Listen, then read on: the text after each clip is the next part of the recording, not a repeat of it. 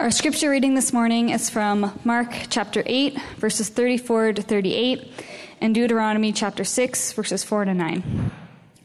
Mark 8 reads Then he called the crowd to him along with his disciples and said, Whoever wants to be my disciple must deny themselves, take up their cross, and follow me.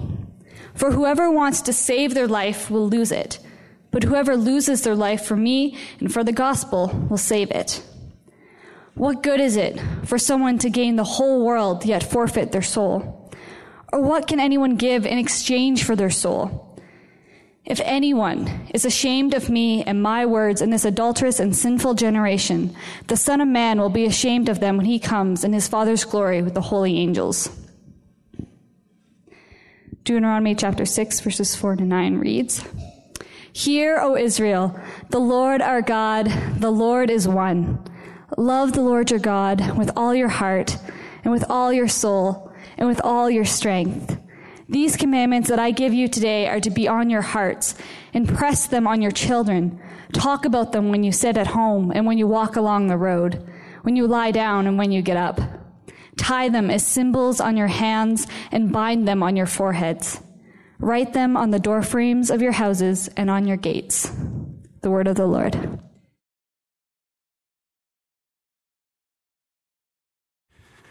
You know, a sign of uh, getting older is um, uh, I've started to realize that I can't wear my glasses when I'm trying to read close. I used to be able to do that, and uh, now I can't. So um, I have to sacrifice one of two things. One, the ability to actually see what my notes are, or uh, to see your lovely faces. This morning, sadly, I've chosen not to see your lovely faces, but uh, you are there. One of the uh, values of our community is intergenerational ministry. Uh, what we mean by intergenerational, um, I hope to clarify perhaps in the course of uh, my sermon to you today. Uh, but I want to start off by suggesting to you that this value is incredibly hard to embrace and to live. Primarily because, as social scientists have pointed out, we are a culture defined by radical individualism. What social scientists, of course, refer to is that we are a culture in the West in particular who uh, live for the self uh, our goals, our hopes, our dreams, our needs defines ultimately the agenda for life. And ultimately, this kind of perspective of the self, I think, erodes uh, the gift of Christian community because it makes its way into the way in which we think about what it means to be a spiritual person. Uh, radical individualism is uh, the idea that we are autonomous individuals when with the rights to be and do what we think is primarily in our best interest and it is a very western and perhaps contemporary worldview. It is deeply embedded in our psyche and i include myself there though born and raised in heaven as i like to refer to it south africa cape town uh, here as a Canadian now, going on 20 years of being in this country, I think I have drank the juice along with many of you. That somehow life is about me. You see, I think that this particular perspective is detrimental because when we live for numero uno, when we live for the self, we often do so at the expense of others. You see, there is a, a callousness that develops in our, in our society and in our life, perhaps even a carelessness that is associated with such a lifestyle. It does not only, uh, you know, advance the self agenda, but it also does so at the expense of others, and with it destroys our capacity to actually be in meaningful relationships in a church family like ourselves. You see, radical individualism says that we don't really need others, and it is upheld in so many parts of our culture. Our kids are bombarded with the images of a sexually charged culture that says, My body is my body, I can do with it as I please. Uh, even in the sports we watch and pursue, and I am a huge sports fan. It can be golf, it can be bowling, it can even be curling. If that's on, I'll watch that before I watch a drama. Uh, there seems to be this perspective that the individual is, even in team sports, to be praised as being the one that makes things happen. There seems to be a, a sense in which, in the church perhaps, and I speak now very carefully but very honestly, that we have co opted our spiritual lives to also now be about me. But I want to propose to you this morning that the Bible does not support such a view of life when we read the scriptures in the Old Testament through to the New, and when we listen to the very voice of Jesus Christ himself, we realize that even though, yes, it was a collectivist culture that the Hebrew people lived in and Jesus lived in, and even though we may be critical, you know, in our thoughts about it and says, well, that was then, and we live in a different world, Stu, wake up to 2017 in the West. We are not a collectivist culture. It is important that you understand it is not a culture that Jesus is speaking speaking of as the reason for us to live in a different way, but he is suggesting that we are actually incapable of living the life God has called us to live unless we are able to deny such a pursuit of life. Jesus puts it this way if you want to be my disciple, you must pick up your cross.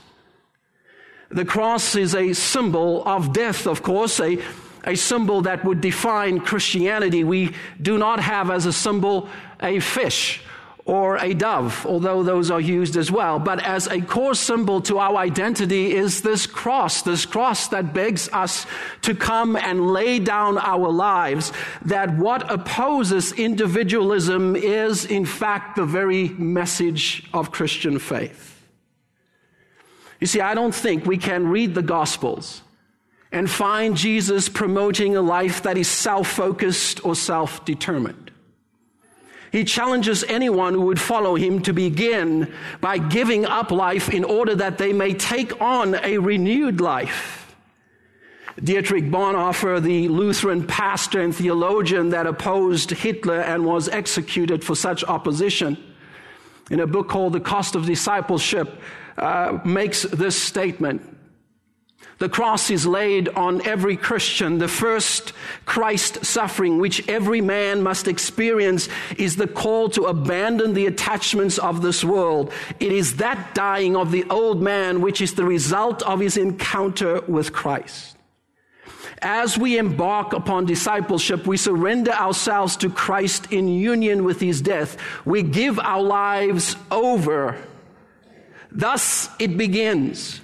The cross is not the terrible end to an otherwise God fearing and happy life, but it meets us at the beginning of our communion with Christ. When Christ calls a man, he bids him come and die. It may be a death like that of the first disciples who had to leave home and work to follow him, or it may be a death like Luther's who had to leave the monastery and go into the world. But it is the same death every time. Death in Jesus Christ, the death of the old man at his call. See, the timeless message of the gospel of Jesus Christ is that it is not supposed to fit us with the gifts and graces that we need to live according to our agenda.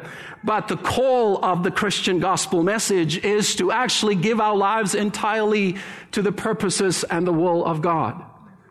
Nothing stands more in the way of intergenerational ministry in our church than this radical individualism that has made us believe that we essentially don't need anybody else to live the life God has called us to. Nothing opposes opposes the kind of community that the Bible asserts is possible when people confess Jesus Christ more than people like you and me who have determined that what the world says is the way and the purpose in which to live is ultimately the reason we are Christian. There is a sense in which our Christian identity begs of us, my friends, to live into a new reality, to live into not only that which is for my sake, but that is for which is for God's sake and for the people that He has called us to. You see, it would be awfully depressing, and judging from the stillness here, you may agree. Uh, that I would preach so strongly on denial. It is not something that I think we preach on much because it's much easier to preach upon getting stuff, good things. But this is the beginning point of the life of faith. This is what it means to be a disciple. And the good news is, is that it is not the end of what it means to, to be a disciple. But you cannot get to the life that God has when you're trying to hold on to the life that you have. There is a very simple principle at work that it does not work when you're clinging to something. You have to let go in order to embrace the life that God has called you to. Now, I can preach on many aspects of that new life in Christ, but I want to preach specifically on this aspect of community. You see, behind the call to intergenerational approach to ministry is a strong call to abandon our self enablement, our self dependence, our self reliance, and to admit that we actually not only need God in our life, but we need others in our life to help us live faithfully the life that God has called us to live. When we become Christian, Christ makes us a part of something greater than just the self. And he invites us into dynamic relationship with him, yes, but that relationship enables us to be in community with one another in such a way that God is known through such relationships. Jesus says to his disciples, they will know who that you belong to me by the extent to which you love one another. And I can't say to you strongly enough how hard it is to preach on this, not because I think you're radically individual individualistic people, but because I see how difficult it is in me to believe that ultimately my Christian life is not just up to me.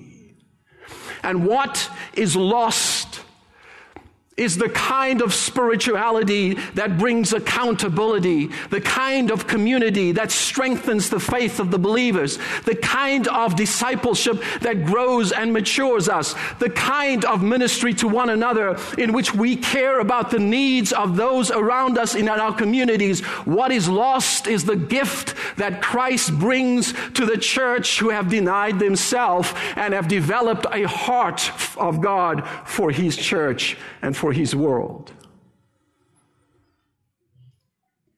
I think that it begins with who Christ is. It begins by recognizing that when we look to him and what he has done, that he has come to serve and not to be served. That we are adopted into a family, not just into a system of beliefs.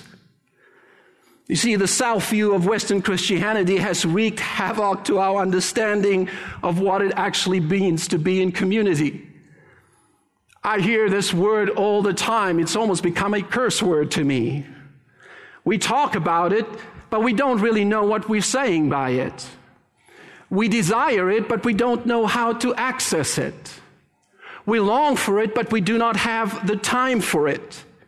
And as I stand before you, a little bit perturbed at my own lack of accessing this, I preach to you very honestly that I need you and you need me and we need one another in order to live this faith. And anyone in this community that does not get that, does not get what Jesus says about what it means to be Christian. It's not just about me and my beliefs and my way to heaven, but it is about the God who through others in relationship forms and shapes for him a collective witness to our world. I need you to be the man that God has called me to be.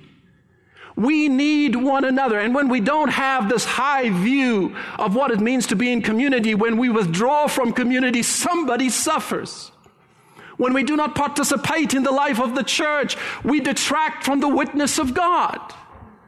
When we do not engage in the life of communal worship, when we do not participate with intention to grow in our faith, something is lost. There's an Old Testament reference to a young man that was instructed along with the people of God that when they raided the city, not to bring any of the loot or plunder back to the camp, but Achan steals some of the things that was there and he hides it in his tent under in the, in the ground. And when it is discovered that he did so, he is punished and put to death, when we get over the shock in our Western sensibility of such execution for what we consider to be not such a big deal, we kind of don't realize exactly what the Bible teaches consistently over and over again. That the actions of one has implications on community. That one person's perspective, one person's withdrawal, one person's sin affects and impacts the lives of other people. One person's ignorance in how they go about their lives has an impact upon others. Listen, here's the worldview. I live for me and what I do is just my business. It's not hurting anybody. Here's what Jesus says. Absolutely everything you do, both in thought and in deed, has an implication. So live as I have called you to live.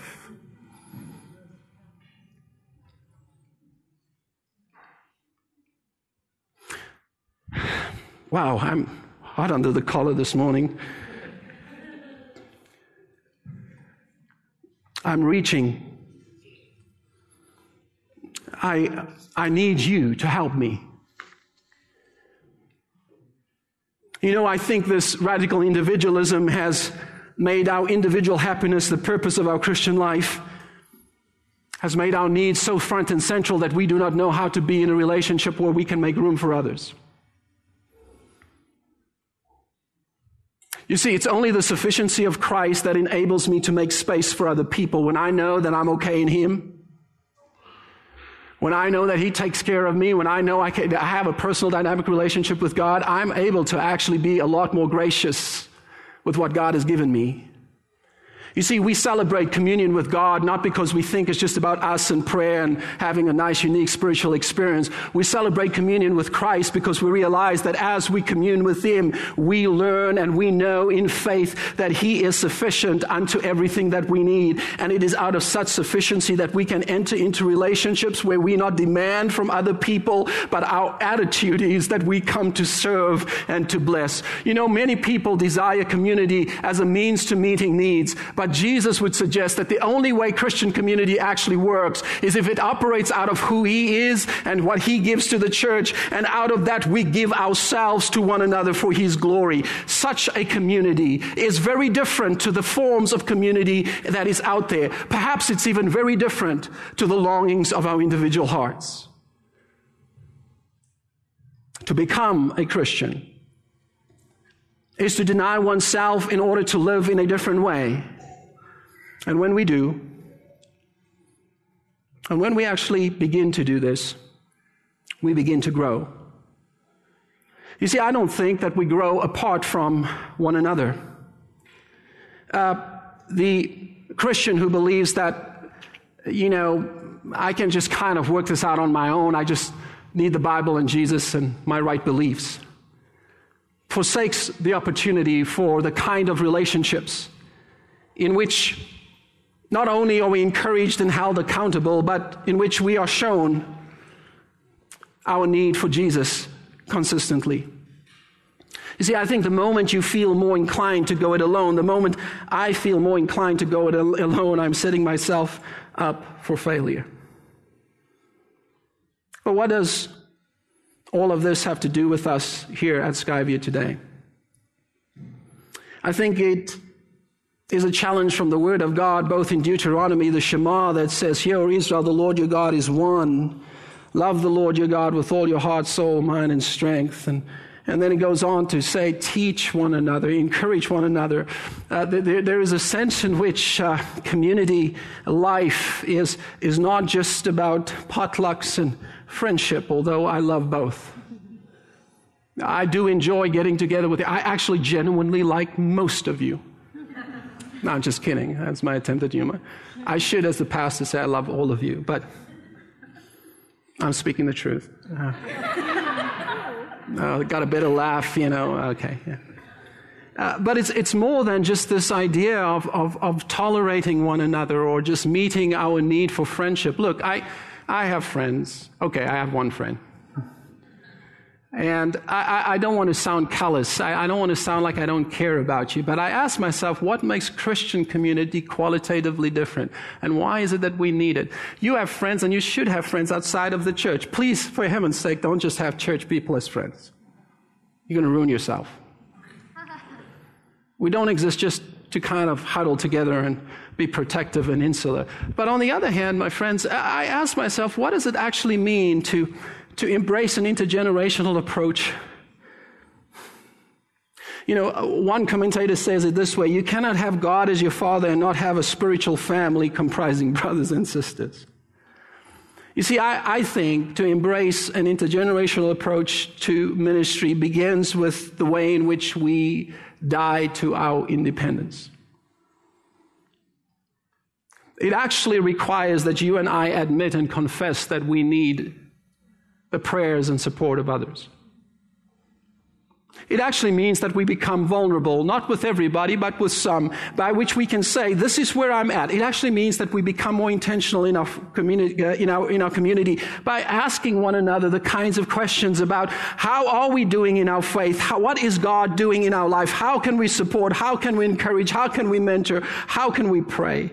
What if some of us here, just as an act of stepping into the water with intergenerational ministry says, I'm going to, I'm going to discern and pray about somebody in our community that God God, I, I want God to lay on my heart and mind, and I'm going to just, as an act of wanting to kind of live beyond myself, I'm just going to start praying for that person, encouraging that person, ministering to that person. Uh, you know, I don't know how, what, what form that can take, but what if we just kind of start to get this idea that we are actually here to play a meaningful role in the life of other people? What if the church, get this picture, okay, begins to kind of open its eyes to the people around it, and we start to become intentional with one another in relationship, I can tell you this much, my friends, it will change, dramatically shift the dynamic of what happens here on a Sunday.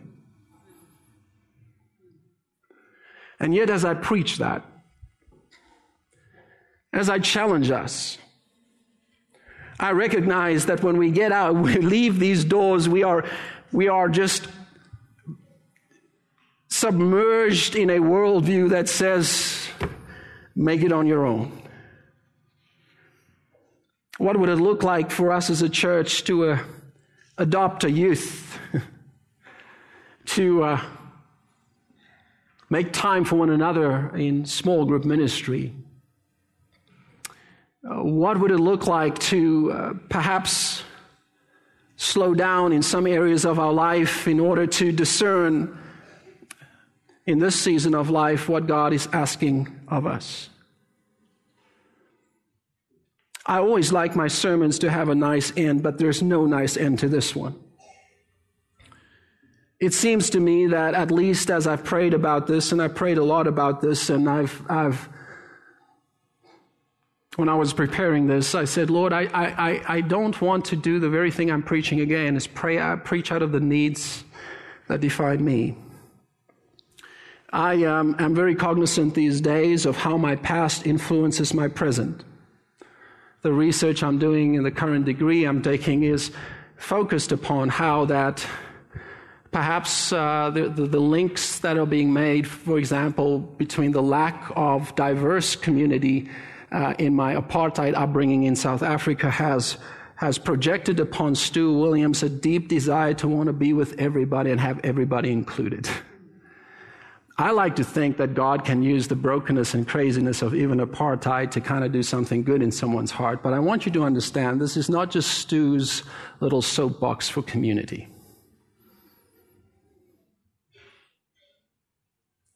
This is the hope of Jesus Christ for anyone who calls him Lord. And I confess to you that the kind of community we're talking about is not easy to maintain. It's not all sunshine and roses and we all sing happy songs and hold hands. It is the kind of community that demands a commitment that requires a patience, a willingness to love even when things are difficult, a willingness to speak truth when we see somebody that needs it. A willingness to say, not what can be done for me, but how can I participate and contribute. A willingness and a desire to serve out of the gifts that God has given us so that those who do not have may have. the kind of community that is only possible when we kneel at the cross. I think this is very hard for men. And it's very hard for me. I um, close with a reflection upon one of the times that I visited Manchester and I was in the dormitory area, in the kitchen area. There's a hustle and bustle, and it's an open kitchen, and it's about 20 students using the same kitchen, so you can imagine how messy it is and how chaotic it is at lunchtime. I met a gentleman uh, who was taking a course with me at the time, and uh, we had talked a little bit and a lot of my past and experiences. He was fascinated by South Africa and the history and all the rest of it. And uh, we had stopped this very enlightening, serious conversation by the time we were in the kitchen. We were just kind of making our meals, which was really just peanut butter and, and toast. I usually lose weight when I go to Manchester, just you know. And uh, he turned to me and he put his, his, his both his arms on me. Now, it, it, didn't, it, it didn't help that he was a trained psychologist, so I was constantly guarding my emotional baggage. You know. Like I don't want to, I don't want to see my weakness. I don't want to see that my need. And he just put his, his hands on both my shoulders and he just said to me, Brother, he says, you need to know that if your dad was here today, I'm pretty sure he'd be proud of the man you've become. Hmm. Now, I got to tell you something. Look at me. I'm a strapping, solid, strong man.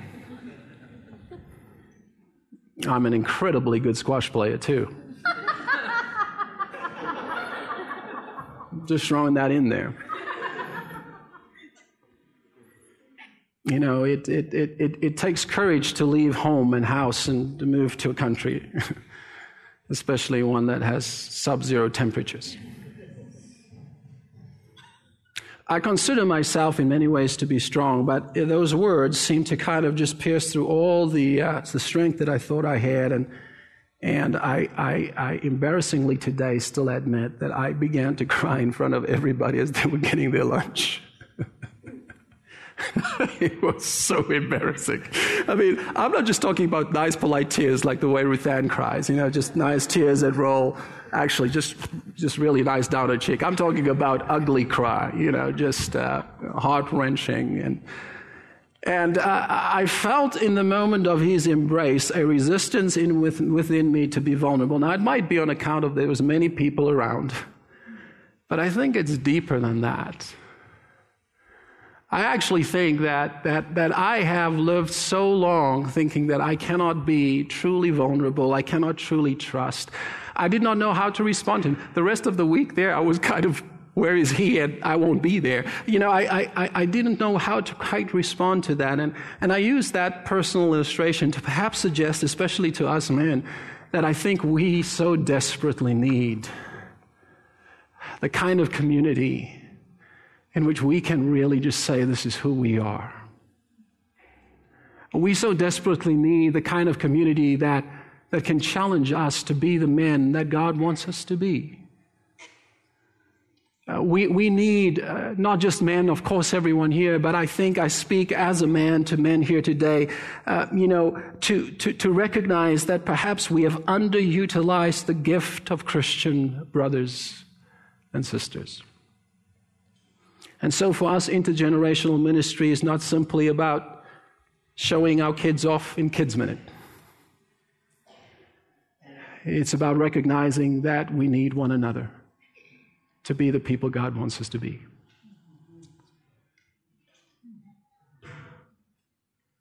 I don't know how God will help us. Um, but I pray that um, this would not be the end of what he perhaps is saying to us in this moment. And um, Kelly, as you come and as I prepare to kind of finish um, in prayer, um, I really don't know what else to say.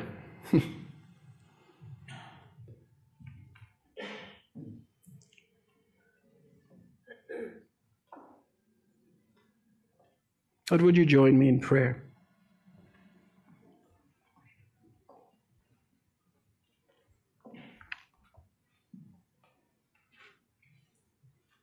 Father, I thank you today for this church.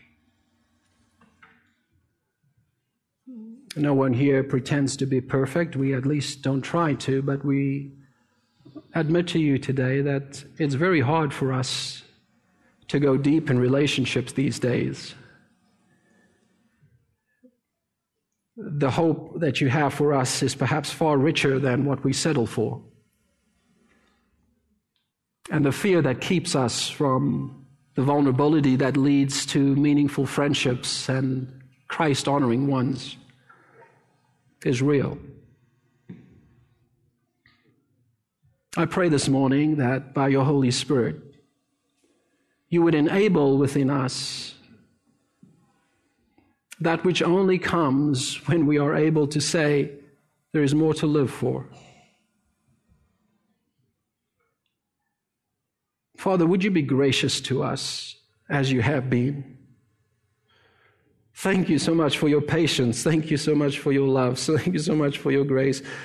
But Father, you have given us this great gift of the church. May we not forsake the gift. In Jesus' name, amen.